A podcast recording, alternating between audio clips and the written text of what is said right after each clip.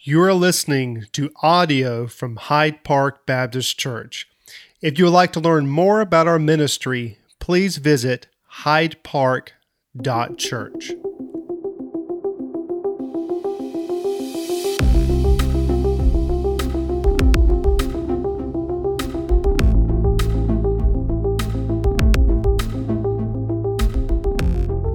Turn to Psalm 135 if you don't mind. Psalm 135. I want to I want to take you back. now this this dedication service and this uh, sermon may not be exactly what you were expecting for a dedication day sermon. And trust me when I tell you, uh, working through this on my own, I kept thinking, God, is this uh, is this really what you want me to share today? Uh, I mean, this is a historic historic day for our church. Um, but this is exactly what the Lord wants me to share today. And there's, there's a reason that He brought me to this particular text, and it took me a while to figure that out. Because several months, even over several years ago now, when we first got the plans, I don't know if you remember, but as we were going through the process of, of presenting to the church what this project was going to be, uh, Church Interiors provided us with a, a set of not only technical drawings, but they provided us with kind of conceptual artwork on what it would look like. And I don't know if you've noticed, but if you look at any of them in the hall and you look at what's here, it's incredible. It's like a, a, photograph that was taken in advance of the building even being done.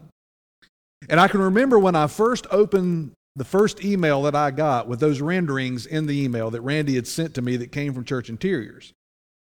And I opened them up and I was just blown away by what I saw uh, in the design work and what it was going to look like. And I, I was just blown away. Well, in the weeks after that, as I looked at them and as I prayed about the whole project and where we were going, and, and I said last week there was points along the journey that were a little stressful. Uh, you know, you start talking about cost, you start talking about time frame, you start talking about you know capital fundraising. And by the way, you guys raised almost a million dollars for this project. Matter of fact, if we go back, if we go back to when we first did the remediation and the tear out of this building, the money that was given then, we're well over a million dollars that you guys gave out of generosity and sacrifice to make this happen and to move us towards the next phase, which will be the Welcome Center whenever we begin that. So I just want to say thank you for your generosity. That's incredible. And, and all of that off of the heels of two hurricanes uh, that you gave the way you gave. But as I was looking at those renderings and I began to pray, there was a, a thought that came up in my mind, and I've actually got it in my, one of my prayer journals. I just couldn't find it. I know it's there, but I was searching frantically for it and I couldn't find it. But I remember praying several times when I first saw those renderings is Lord, thank you for the vision that you're giving us.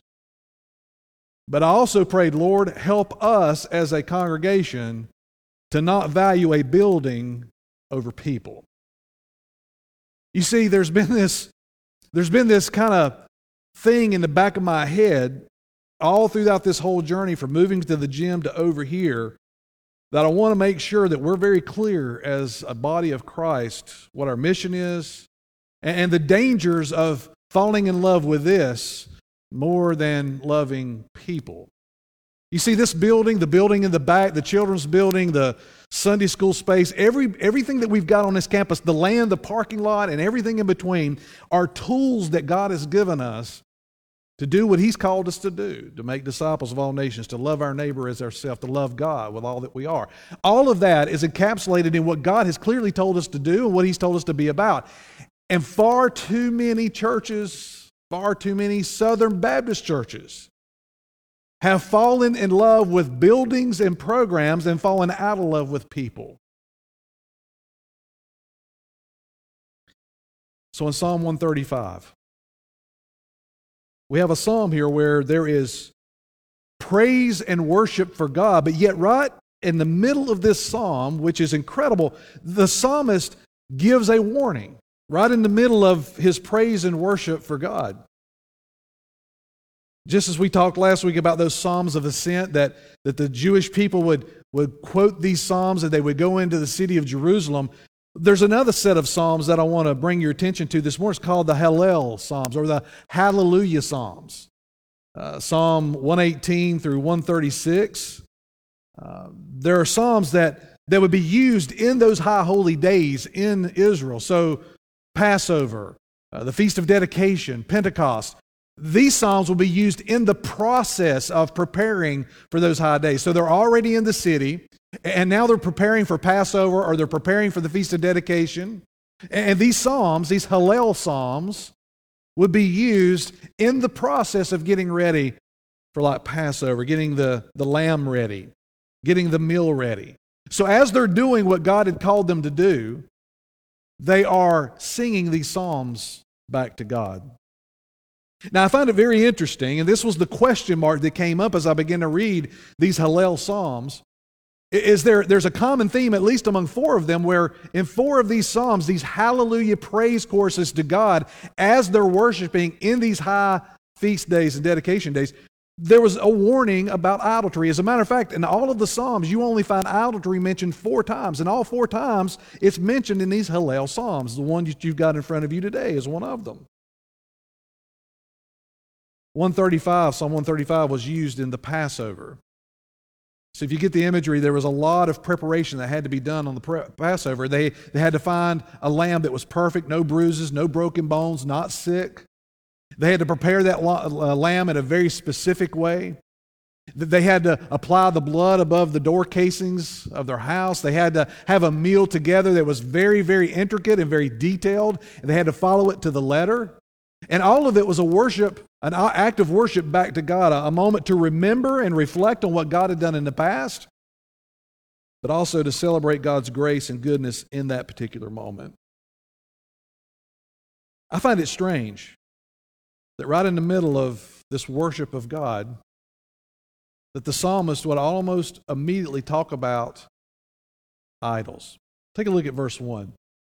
These Hallel Psalms or Hallelujah Psalms have bookends. At the very beginning of the psalm, it says, Praise the Lord. At the very end of the psalm, it says the same thing Praise the Lord.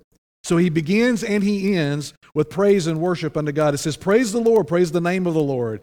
Give praise, O servants of the Lord, who stand in the house of the Lord, in the courts of the house of our God. Praise the Lord, for the Lord is good. Sing to his name, for it is pleasant or beautiful.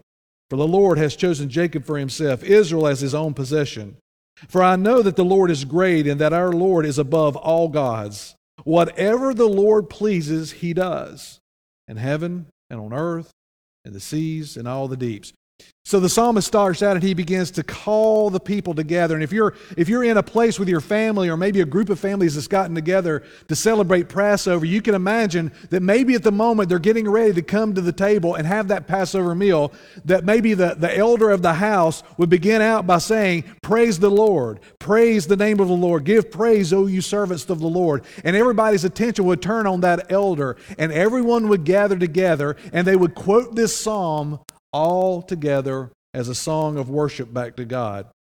He gets to verse 5 and he says, For I know that the Lord is great, that our, lo- that our Lord is above all other gods. Now, you know that in the nation of Israel, in their history, they had this tendency to turn towards idolatry, even in, in spite of all that God had done. Oftentimes, I'll have people that I'm trying to share the gospel with or build a relationship with to share the gospel. Oftentimes I'll have people say this, and maybe, maybe you've said this. Well, if, if God would show up and do some kind of miracle, if he would, if he would show up and, and do something powerful that I could see with my own eyes, or if God would show up so I could touch him, then, then I, will, I will believe. And then I'll turn away from whatever other things I'm believing, I'll believe in God. Well, the fact is, Israel saw over and over and over again the, the miraculous power of God, even in the Exodus, the plagues that God poured out upon the most powerful nation on earth. The fact that, that, that when their back was against the Red Sea, that God parted the Red Sea. The fact that, that God provided water out of a rock to make sure that his people had water. He provided quail and manna. He, He provided a cloud by day and a fire by night. Over and over and over again, page after page after page in the Old Testament and in the New, we see the miraculous power of God. And yet, we find a nation that, even in spite of all those miracles, in spite of all that power, in spite of all that manifest glory of God, turns towards statues. Now, if the nation of Israel, after all that they witnessed and all that they heard, had a tendency towards idols, then that tells me something even about our culture today, about humanity today, even people who, who name the name of Christ and have surrendered their life to Him, that there is a tendency within us to turn towards lesser things. There's a tendency in us that comes right out of our flesh. If you're born again, you're still dealing with that, that flesh nature, right? And that flesh nature says, let's go back to the way it used to be. Let's go back to our old life. And there's that draw to want to go back. And part of that old life, before you came to faith in Christ, you already had a God that you worship. It was no God at all. The psalmist says, For we know that the Lord is great, that our Lord is above all gods. It does not matter if your God is money. It does not matter if your God is lust. It does not matter if your God is greed.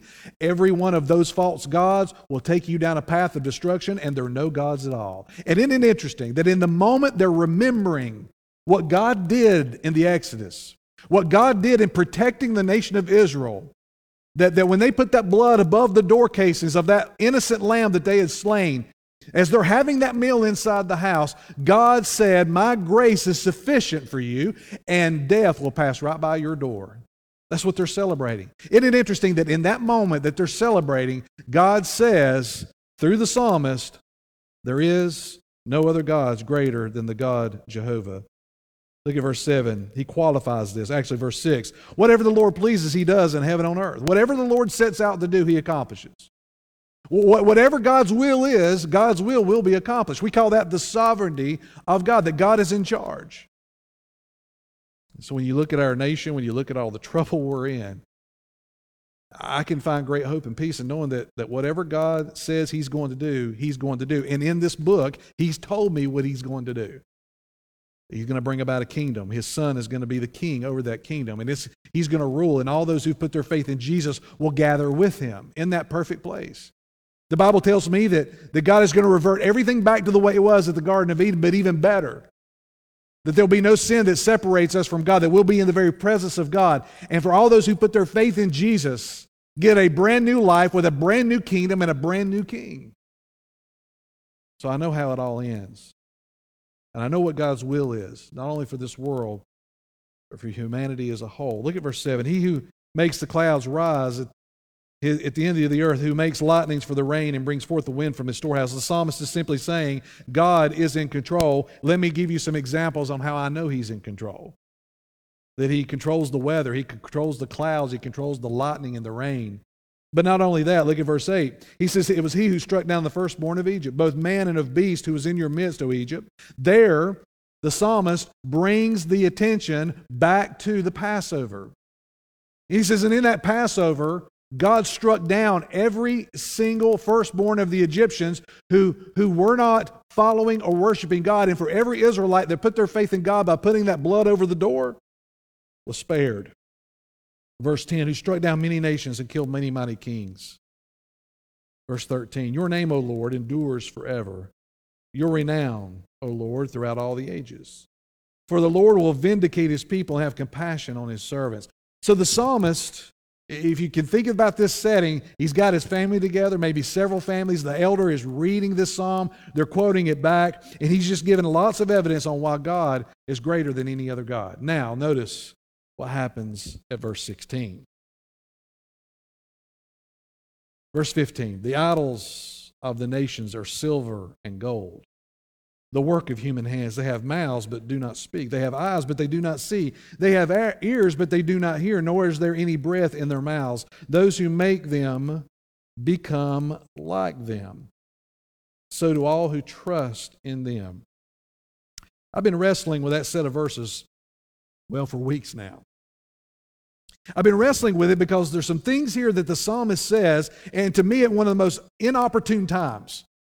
The Passover was a time of celebration. The Passover was a time of, of, of experiencing God's grace all over again for what He had done in the past.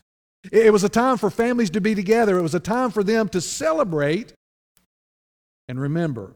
And right in the middle of that celebration, the psalmist brings up the idols of the nations around them idols of silver and gold. The Israelites were very familiar with this. No matter what generation you look at, as a nation of people, they understood this because the nations all around them, the tribes all around them, would have silver statues or gold statues or wooden statues, and those wooden statues were fashioned to look like humans. They had eyes, they had ears, they had mouths. And these people would bow down to them and worship them and give money and give food and, and give their lives to a statue that had been formed in the image of human beings. But I want you to see the warnings that the psalmist gives here. And I, and I think this was a very sobering warning during a Passover meal.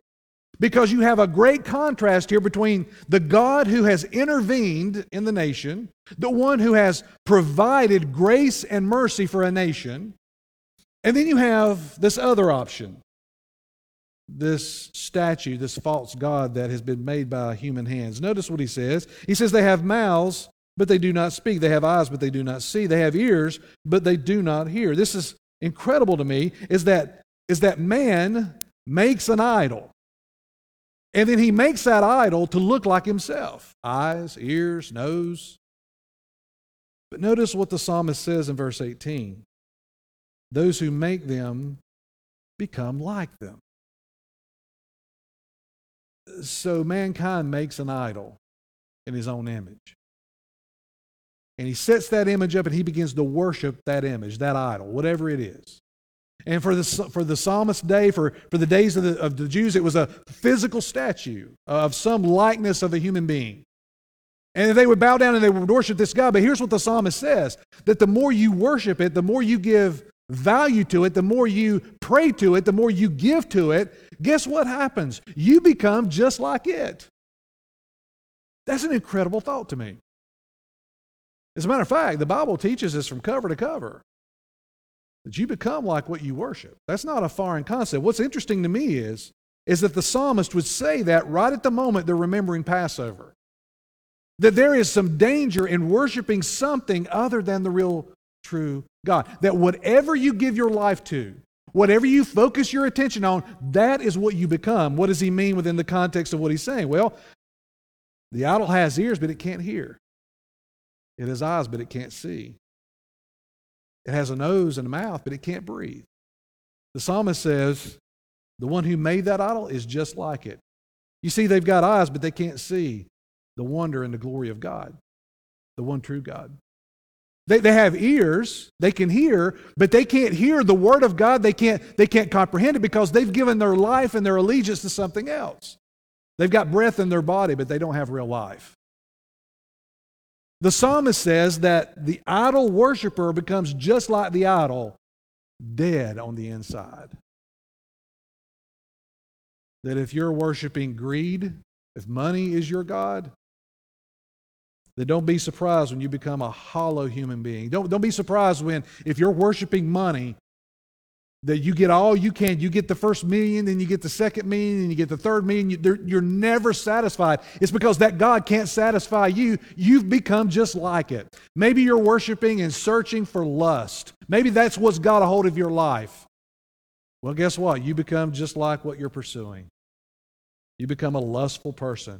You become self centered and self righteous and selfish. You know, I, I know that for most of us, we don't have some idol sitting up in our house somewhere. We don't have a gold or silver statue. But trust me when I tell you, there are plenty of idols for us to be worshiping individually and as a church corporately. And that's why I think it's important for us to be faced, faced with this today. The reason I think it's so important, just like in the house of these folks celebrating Passover, at a moment of, of incredible opportunity at a moment where they're celebrating what God has done in their past and in their present, at a time when they're saying that there's nothing greater than God, there's nothing greater to worship. It's in that moment that they needed to be reminded that we have a ten- tendency towards idols. And just as important as it was in these households, it's important in this household. So, why would we want to bring up idolatry on a day which, in which we're celebrating? Why would we want to bring up the idea that there are other things vying for our attention? Why would we want to bring that up today? Because I think it's vitally important today. God has taken us through a long journey to get to this place. We've been in a gym that was not the most comfortable place to be. It wasn't the easiest place to sit in. It wasn't the easiest place to be part of. Honest to goodness, I, I'm thankful for the little things. You, you let me tell you one of the little things I'm thankful for? That when I walk on this stage, I don't hear a screech, screech, screech. Absolutely. I mean, it's the small things, right? If you was thinking the same thing. The small things, right? I'm thankful for a sound system that doesn't have to be loud, but you could hear it.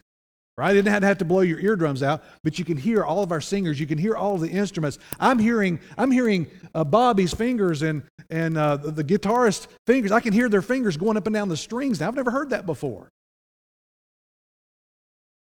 We have the possibility now of, of having people come up on the stage who can't climb stairs Charlie this morning was able to come up on the stage. You know why? Because right on the other side of that wall is a nice little lift that allowed him to get up on the stage this morning. See, all of those things are blessings that God has poured into this place through your giving, through your sacrifice, through the vision that, that you came along with. All of that's been made possible. And trust me, we haven't even scratched the surface on all the stuff that God has given us in this building to be able to utilize for the kingdom. But here's the, here's the thing we've got to focus on this morning is if we're not careful, all of this stuff, this lighting, this stage, those seats, this carpet, this building can become an idol and we'll begin valuing this building more than the people God has called us to reach. And as your pastor, I have to warn us about that. I have to. We can't fall in love with a campus or a building we praise God for having it. We praise God for the fact that we're able to gather here and have all this technology and all this comfort.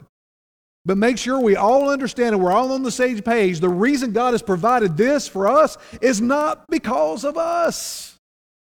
It's because we live in a county, one of the most lost counties in the entire state. Did you know that 70% of Robeson County says that they don't worship the God we worship? 70%. How is that even possible? We got churches on every corner. How, how could it be that so many people, the, there's more people lost in Robeson County than there's ever been? And if we turn our focus inward, if we turn our focus inward, we begin to pat ourselves on the back on what a great building we have. If we begin to fall in love with this building more than we love kids, and more than we love teenagers and young families and senior adults, if we turn our attention inward, then we have turned this into an idol. And I guarantee you, just like with the nation of Israel, that every time they turned towards idols, God stepped in and He judged them. Church, hear me well and hear me clear. If we turn this thing into an idol, we will be inviting the judgment of God upon us. We can't go down that path. Let me tell you why. Let me give you five things that we have to be about. And you've heard them before.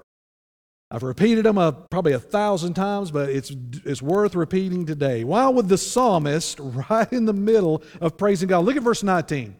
Just close this out. Oh, house of Israel, bless the Lord. Oh, house of Aaron, bless the Lord. Oh, house of Levi, bless the Lord. You who fear the Lord, bless the Lord. Notice what happens with the psalmist. He goes through the leadership structure of Israel and he says, Leaders, priests, Make sure you're blessing the Lord. You who fear the Lord, bless his name. Bless the Lord from Zion. He who dwells in Jerusalem, praise the Lord. So, so we end where we began, and right in the middle, there's the warning, and he says, Be careful with the work of human hands. There are no gods at all.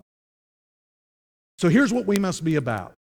I think this flows right out of what the Passover was all about. The reason that God said, You will continue to observe the Passover for generations to come because God always wanted the Israelites to remember what God did by setting them free out of Egyptian bondage. But not only that, isn't it interesting that, that God would say, kill a lamb, a perfect lamb, a lamb that has no spot, no blemish, and that its blood is going to be used as a covering for that family so that when the death angel passed by and he saw the blood over the door casings that the angel would pass by and judgment would not fall upon that household now isn't that interesting because we know Jesus to be the Lamb of God. And we know that he came as a perfect lamb, no sin, no spot, no nothing in his life whatsoever.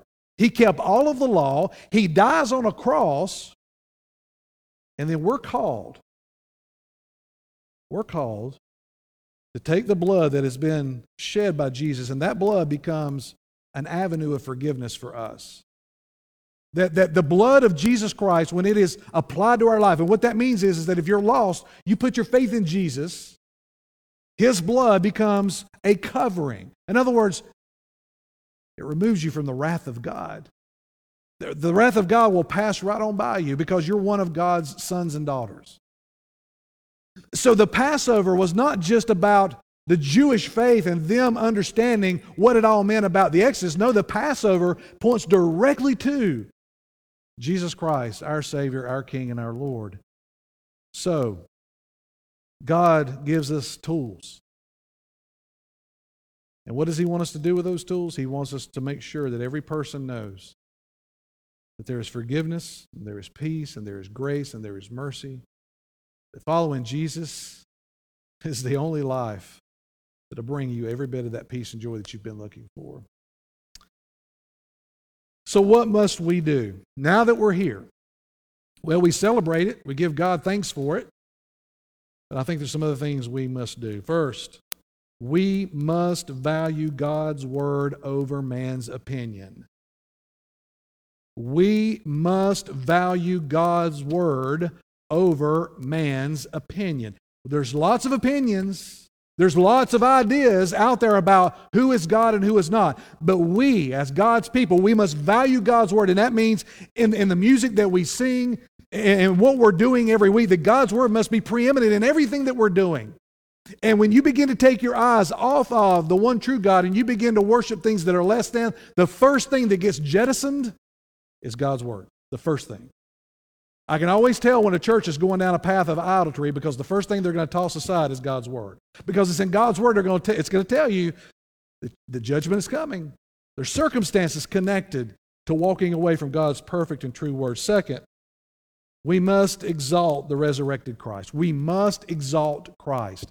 We cannot exalt a program. We cannot exalt a pastor. We cannot exalt a worship team. We cannot exalt a membership. We cannot exalt a denomination. We cannot exalt our budget. We cannot exalt our giving. We cannot exalt our programs. We only exalt the resurrected King and no one else. If we become anything else, if we turn towards idolatry, we will begin to exalt our building over Christ. We will begin to tell people, come and see this new building rather than coming and hearing the good news of the gospel. We must exalt the resurrected Christ. Third, we must value people over programs and buildings. We must value people if we're going to reach our community, if you're going to go out and share the gospel, and then say part of that, you're going to invite them here. One of the things I've always loved about Hyde Park is part of our DNA. It doesn't matter what you're wearing. It doesn't matter what you look like. It doesn't matter what you smell like. It doesn't matter what your night was on Saturday night. It doesn't matter what you did last night. When you walk in this place, you're going to be loved. And you're going to know it as soon as you walk in the parking lot. As soon as you get out of your car, you're going to know you're loved.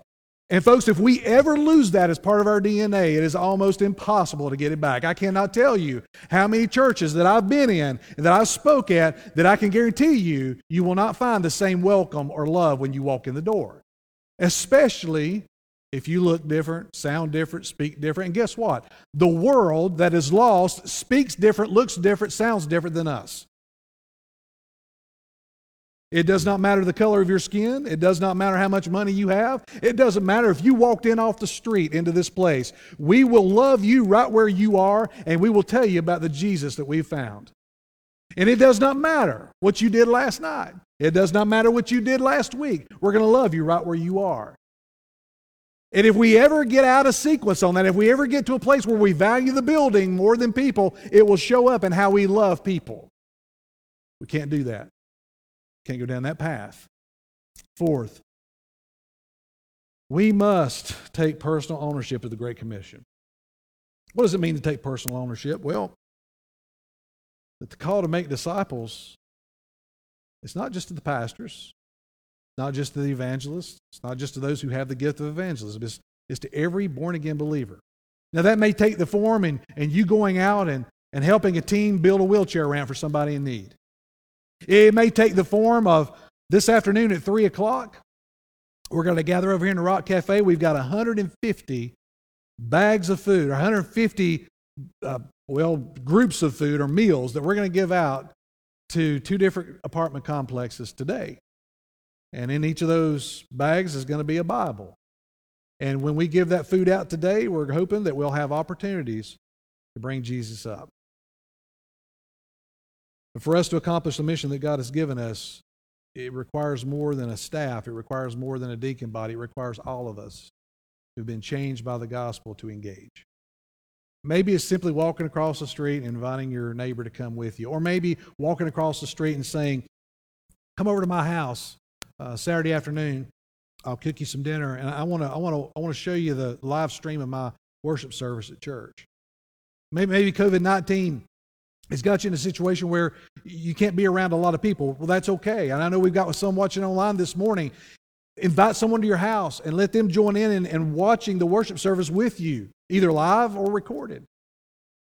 The point is, is that we all have to take personal ownership of the Great Commission. And then finally, I think this is probably the biggest indicator that the church is turning towards an idol. Is that this place, this body called Hyde Park, we are called to be a people of prayer. And the fifth thing I want you to know is, is this place must be a house of prayer. You see, if you've got an idol that you're worshiping, this is a good way to know if you've got an idol. What are you giving your time and your talent to? What, what is it that is taking your attention? What is it that prevents you from spending time with God? I guarantee you, if there's something that is preventing you from spending time with God in prayer, if you look closely, you'll find out that that might be what the idol is in your life. Is it the technology? Is it the internet? Is it Netflix? Is it, what is it? Is it entertainment? Is it golf? Is it, what is it? What is it that's taking time away from you spending with your Creator who's invited you invited you to be with him. And I promise you, if you'll look where your time is going and your talent is going and your treasure is going, it won't take you long to find out that there's an idol that's crept into your life.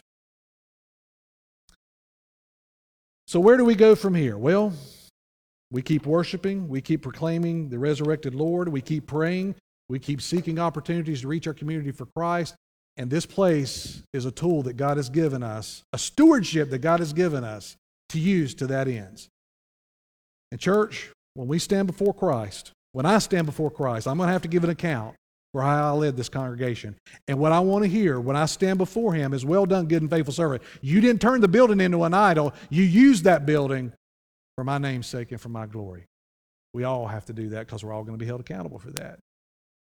So this morning, we're going to celebrate the fact that God's given us this. We're going to give Him worship and praise for the fact that God has given this, but we're also going to make sure that we don't turn this into a false God. Father in heaven, it is with great gratitude and thankfulness that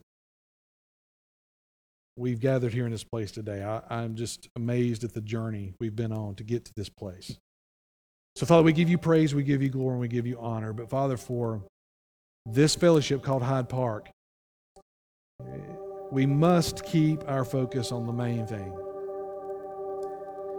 We've been through a difficult set of years two hurricanes, a building that we couldn't use, a pandemic, all that, all that we've had to go through as a fellowship.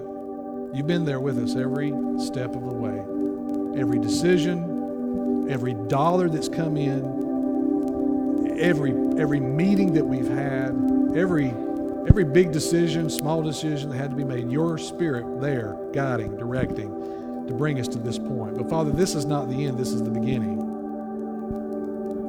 But Father, that beginning will be compromised if we don't keep this building in perspective. That it's not an idol to be worshiped, it's a tool to be used. And Father, may we use it to further your kingdom. Father, if there's already some folks in this building with idols in their life, for every lost person that's watching this morning online and every person here, Father, they already have a God that they're worshiping. If they've never surrendered to you, they must give up one God, one God who is no God at all, to put faith in the one true God, the only one that matters. That's what repentance is change of mind, change of heart.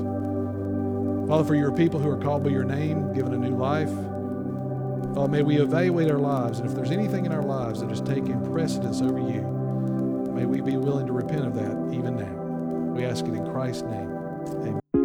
Thank you for tuning in to this week's sermon. For more information about Hyde Park Baptist Church, please check out our website, hydepark.church, or on social media on Facebook and Instagram at Hyde Park Baptist.